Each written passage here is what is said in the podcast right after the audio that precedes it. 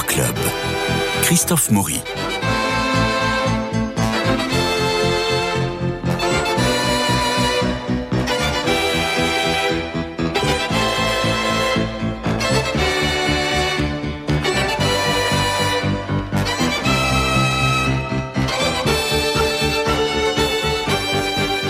Cours de nos émissions du lundi, nous parlons beaucoup, presque exclusivement, de l'actualité des expositions, ce qui occulte les collections permanentes, les trésors de nos musées. Alors aujourd'hui, nous allons partir à la quête de Rembrandt au sein du Louvre. Il se trouve dans l'île, dans l'aile Richelieu, normalement, précisément dans la salle 844. Que voit-on? Mélina de Courcy et Stéphane Covieux nous y emmènent. Vous savez qu'en 1671, Louis XIV avait acheté 34 tableaux de Rembrandt. Y a-t-il 34 Rembrandt au Louvre? C'est ce qu'on va voir maintenant.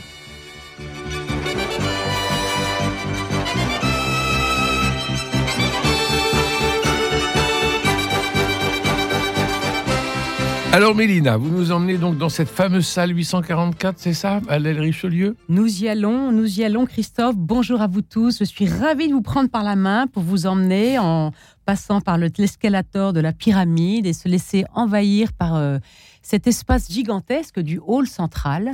Et si petit pour le nombre de touristes. Et c'est ça et, et de, de, de, prendre cette, la direction de cette aile Richelieu. Donc à, à gauche, hein, parce qu'à droite, c'est l'aile de nom. Et ben oui, on va pas se tromper, on va aller dans le département des peintures. Oui. Et donc là, au deuxième étage, nous avons deux salles, 844, 857. Et nous entrons euh, de plein pied avec euh, plusieurs tableaux de Rembrandt qui nous permettent, si on se base simplement sur celles qui sont les œuvres qui sont dans ces salles, qui nous permet d'établir un petit parcours, peut-être en trois étapes, pourquoi Mhm. pas, en commençant par les autoportraits. Vous Oui. savez que Rembrandt en a peint plus d'une centaine et que c'est un instantané euh, de, de sa vie et de son œuvre, euh, de sa psychologie personnelle aussi, qu'il nous livre. Alors nous avons dans cette salle trois autoportraits, celui à la chaîne d'or, où il est encore jeune, 1633, celui à la toque, 1635, et plus tard, 1655, l'autoportrait au chevalet. Et ce qui nous intéresse avec les deux premiers, la chaîne d'or et la toque, c'est qu'il est tout jeune et que c'est le moment, je peux dire les dix premières années où il arrive en 1632 à Amsterdam jusqu'en 1644, où là, il connaît très vite un vif succès, alors que lui-même est natif de Leyde, Mhm. qu'il est euh, d'origine modeste. Son père possède un moulin à Drèche, sa mère est fille de boulanger, il est neuvième de dix enfants. Il a commencé à apprendre la peinture avec Jacob von Swanenburg à Leyde, Mhm. lequel Jacob avait vécu 28 ans à Naples, ce qui permet à Rembrandt de découvrir à travers son maître le clair-obscur. Voilà venu de Caravage. Puis, il fait ses classes chez Peter Lassmann à Amsterdam, Mhm. qui lui apprend la peinture d'histoire, la peinture mythologique, la mise en scène de tableaux religieux. Donc, le voilà tout prêt à arriver à Amsterdam, où il s'installe chez un marchand très connu, Hendrik von Willenburg, qui a une pépite chez lui qui s'appelle Saskia. Saskia, le grand amour de Rembrandt Eh oui. qu'il épouse en 1634. Et qui va lui donner le goût de la collection et du marchand. Parce qu'il va devenir, il sera un marchand d'art passionné, notre ami Rembrandt. Un collectionneur Et passionné, un collectionneur. mais passionné. qui provoquera sa perte. Puisque Ouais. bien que très grand collectionneur, bien que très grand euh, maître, Mhm. bien que à la tête d'un très grand atelier, et bien que très connu très vite, et surtout le plus grand portraitiste d'Amsterdam, dès son jeune âge, eh bien, il collectionne, il collectionne, il achète une maison superbe sur la Jodenbrechtstraat, dans ce nouveau quartier où un certain nombre de juifs viennent s'installer d'ailleurs, mais c'est aussi un quartier habité par plus de 30 artistes. Donc c'est pour montrer la vitalité artistique d'Amsterdam à cette époque-là. Et euh, fou amoureux de Saskia, qu'il perd en 1644. Elle meurt. Et c'est, je dirais, ces trois premiers tableaux, qui sont des autoportraits, nous montrent ce jeune homme, notamment à la chaîne d'or, Mhm. euh, qui nous regarde et qui est un jeune homme plein d'allant, plein de plein de de, De grâce. de, de grâce, de décontraction aussi oui, oui, oui, euh, oui. et de succès et qui nous regarde droit dans les yeux. Puis le deuxième à la toque Mhm. À la toque, il, est tout à fait dans la même, euh, dans la même, euh, même état d'esprit. Alors Rembrandt aimait beaucoup se grimer, se costumer. Euh, il costumait ses modèles. Il avait un manteau extraordinaire d'ailleurs qui qu'on appelle un tabar en hébreu qu'il a mis sur le dos du pasteur Ancelot et qu'on retrouve ensuite sur d'autres tableaux, dont un autoportrait de lui.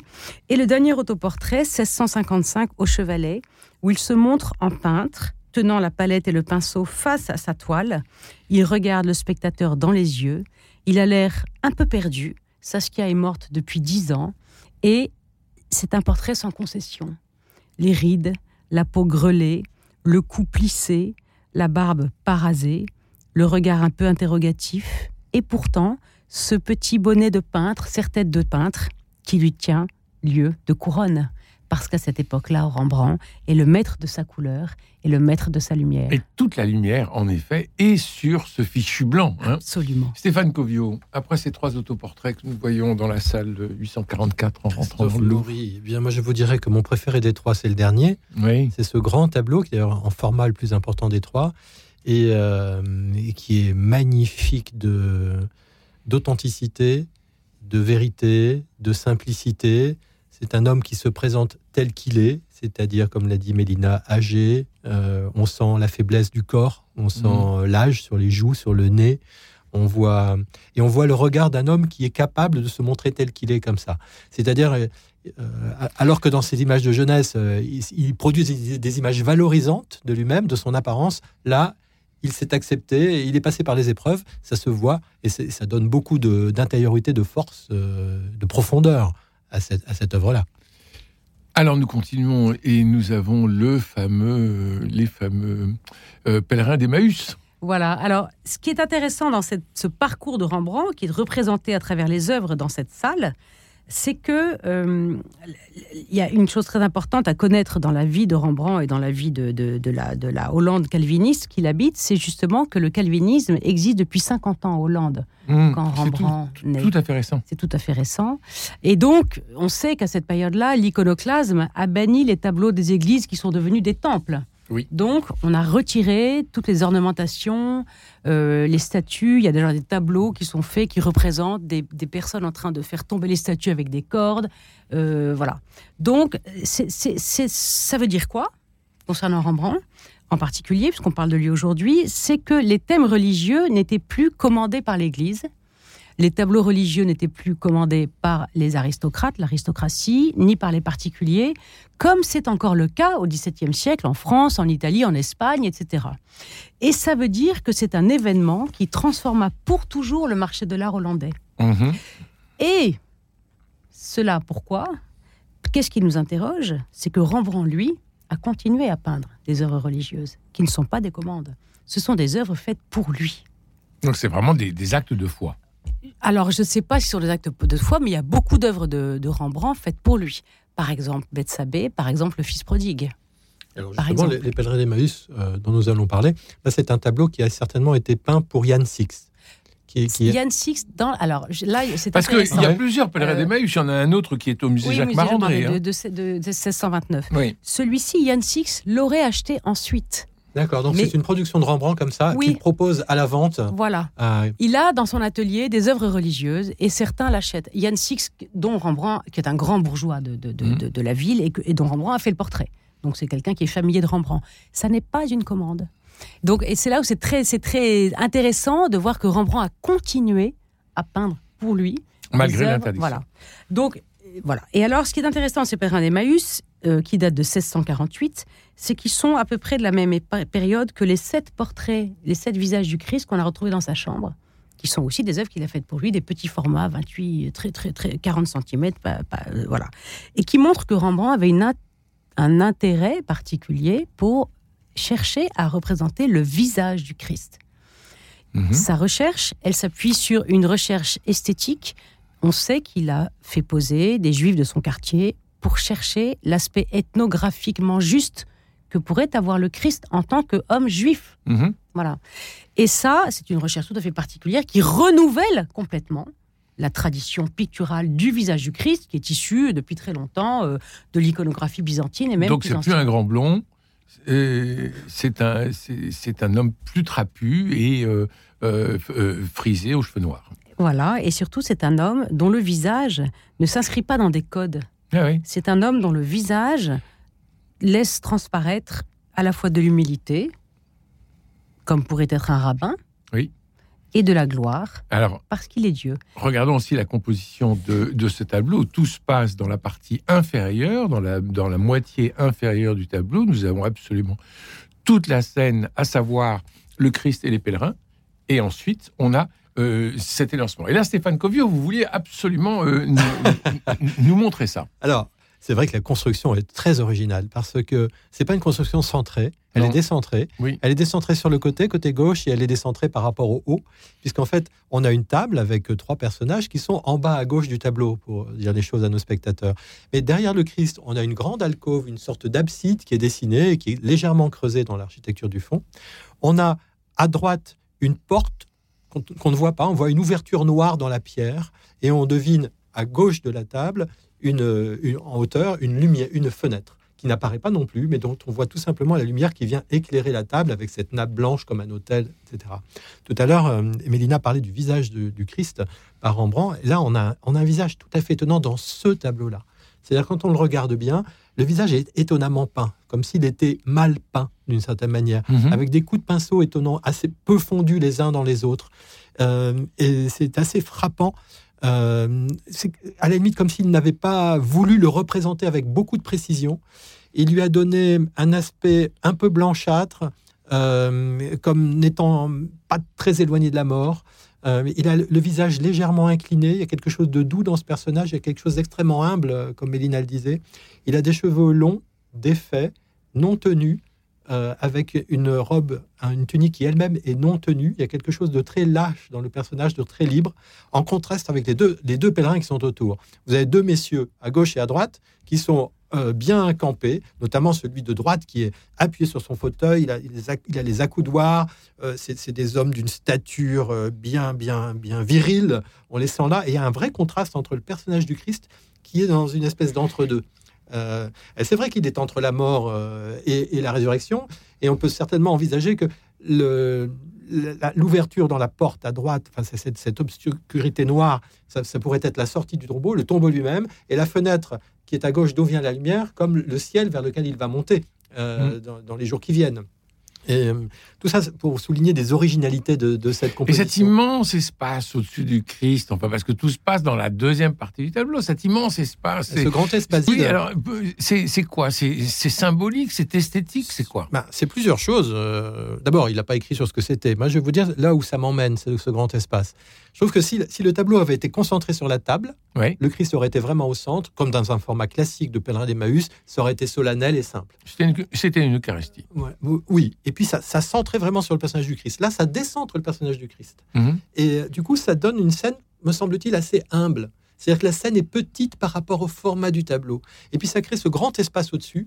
Et c'est vrai que quand on connaît l'histoire, on sait qu'il y a euh, l'ascension derrière. Donc il y a un espace d'élévation au-dessus. Euh, voilà comment moi je le, je le ressens ou je Mhm. l'interpréterais. Mais je pense qu'il y a une certaine ouverture sur le- la possibilité d'interpréter ça. Alors, Mélina de Courcy. Il y a beaucoup de propositions qui sont faites. Euh, y a, il y a d'abord, le rapport est intéressant en termes d'échelle, hein, c'est-à-dire que le- le- le- la scène centrale du Christ, des deux pèlerins de chaque côté, du serviteur qui arrive de la droite, c'est à peu près un tiers du tableau, Oui. et le vide, c'est deux tiers. Et cette grande arcade, comme une très très grande arcade du- d'un monument romain, en Oui. fait, hein, Et décentré. euh, est décentrée et derrière le Christ, et certains disent que la table devant serait l'autel et, et à l'arrière le cœur d'une église. Ah Oui, ça y fait penser. Donc hein. Là, il y a- ça y fait tout à fait là. penser. Ou un arc de triomphe. Peut-être, mais on n'a pas. Oui, enfin peut-être. En tout cas un arc. Mm. Voilà. Euh, après, euh, euh, certains rapprochent ça aussi de- du fait que l'Église primitive était très important pour les calvinistes et que Mhm. donc cette, cette dimension de situer la scène des pèlerins d'Emmaüs dans une architecture qui rappelle l'architecture romaine, qui était celle effectivement dans laquelle euh, le Christ est- euh, vivait euh, à- autour, autour de, enfin, de Mm. tout le contexte de, de- de l'Empire romain, voilà, euh, rappellerait cette Église primitive. Voilà. Alors après, moi, ce que je trouve très intéressant, c'est que le Christ lève les yeux au ciel et que euh, il ne regarde absolument pas ses deux, deux, Ces deux compères. comparses et qu'il est en train de rompre le pain. Ça veut dire quoi? Ça veut dire que euh, Rembrandt choisit de le représenter à l'instant précis où il se révèle, c'est-à-dire où il est reconnu, Mhm. qui coïncide avec l'instant précis où il va disparaître. Mhm. Parce que bénissant le pain et le rompant, ils le reconnurent et aussitôt, aussitôt il disparut de devant leurs yeux. Mhm. Donc c'est une seconde très précise qui est choisie par Rembrandt. À cette seconde, qu'est-ce qu'on voit? Le disciple de gauche, noir, en, en- en noir sombre, de dos, porte les mains à son visage dans un geste de surprise, et le disciple de droite a un geste de recul. Et nous le voyons, lui, de trois quarts. Il nous fait entrer d'ailleurs dans la scène, et son regard qui regarde Jésus nous, guide notre regard. Et alors, il y a- Tandis que le serviteur, lui, semble s'arrêter dans son geste. Même s'il ne regarde pas le Christ, on a l'impression qu'il est complètement... euh, et que tout est, tout est fait pour que nous, on comprenne que ce Christ qui a ce visage dont C'est juste Fromentin, un quart de seconde. Fromentin disait, c'est le revenant divin. Ouais. Ah, Fromentin l'appelle comme ça. Le ça. revenant divin. Celui qui revient des rives de la mort. Donc c'est pas du tout esthétique, hein, notre Christ. hein. C'est juste quelqu'un qui revient de la mort. Stéphane Covio. Ouais. Rembrandt a- s'est beaucoup attaché au sujet pèlerin d'Emmaüs. Il y a quatre tableaux de lui. On en a trois à Paris, c'est quand même formidable parce qu'il y en a deux au Louvre. Il y en a un qui est pas souvent accroché, malheureusement, qui ne l'est plus et qui est extrêmement intéressant, que j'adore. Et il y a celui du musée Jacques-Mandré. Puis il y en a un à Copenhague. Euh, celui qui n'est pas souvent accroché, qui l'est peut-être au moment où nous nous parlons, euh, mérite d'être évoqué. Parce que ça se ressemble. Euh, le, le tableau qu'on évoquait avec Mélina date de 1648-49. Celui euh, que j'évoque date de, de 1660. Ça se passe dans un intérieur domestique, ça se passe dans une maison. Il y a une fenêtre euh, du XVIIe siècle à gauche qui éclaire la scène. On a le Christ au centre qui est très peu éclairé. On a un, disciple à droite, un disciple à gauche. Scénario classique. Euh, il y a d'autres éléments originaux de mise en scène, mais je vais m'a- m'appuyer juste sur un aspect très précis. C'est que Rembrandt reprend le disciple à gauche qui est dro- droit et qui a reconnu. Avec, on voit les, les mains, les mains Mhm. portées au visage, ça y est, il est, il est déjà dans, dans un après la, la reconnaissance. Comme dans le tableau que nous venons Voilà. d'évoquer. Mais celui de droite, dans ce tableau-là, et je, je trouve que c'est un des chefs-d'œuvre de Rembrandt, ce, ce personnage-là.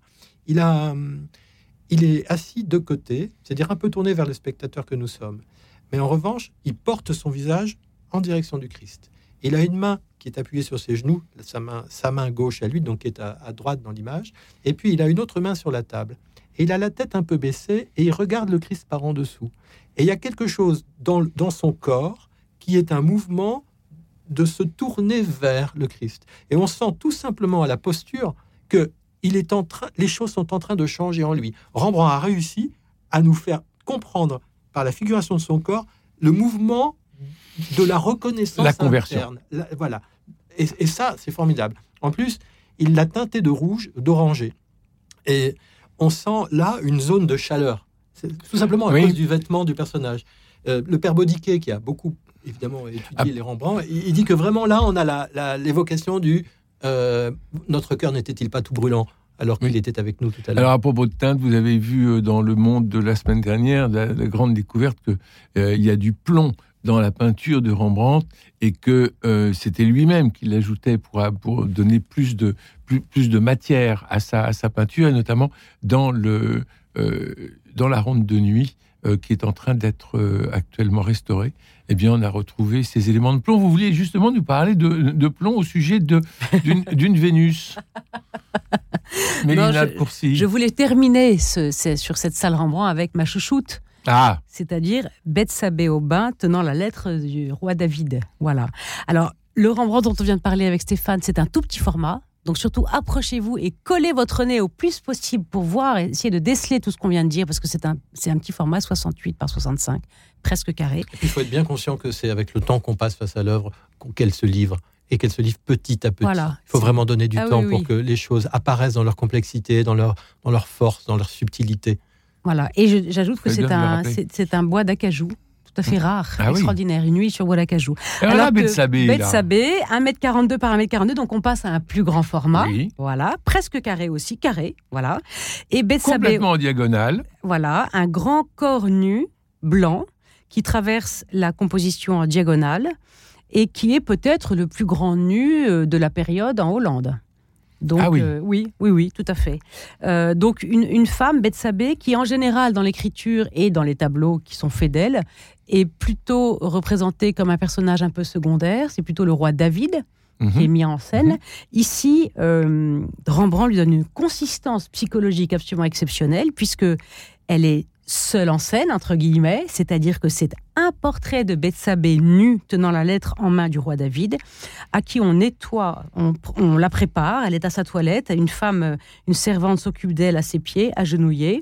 On pense que cette servante serait le portrait de la mère de cette femme, Bethsabée, qui n'est autre que la servante Hendrikje Stoffel de Rembrandt, le deuxième grand amour de sa vie après la mort de Saskia, et qui a servi pour beaucoup, beaucoup de modèles, euh, et qui a été la servante au grand cœur, c'est comme ça qu'on l'appelle, parce que venue du Nord, elle a tout donné à Rembrandt. D'abord, elle a supporté cet homme assez insupportable, assez inconfortable et assez un peu tyrannique, et surtout, elle l'a sorti de la faillite en lui donnant tous ses biens pour payer ses créanciers. Mais la servante, c'est- elle qui a posé pour Bethsabée ou pour l'autre? C'est elle qui a posé pour Bethsabée, et ah sa oui. mère pour la servante de Bethsabée. Ah oui, Voilà. oui.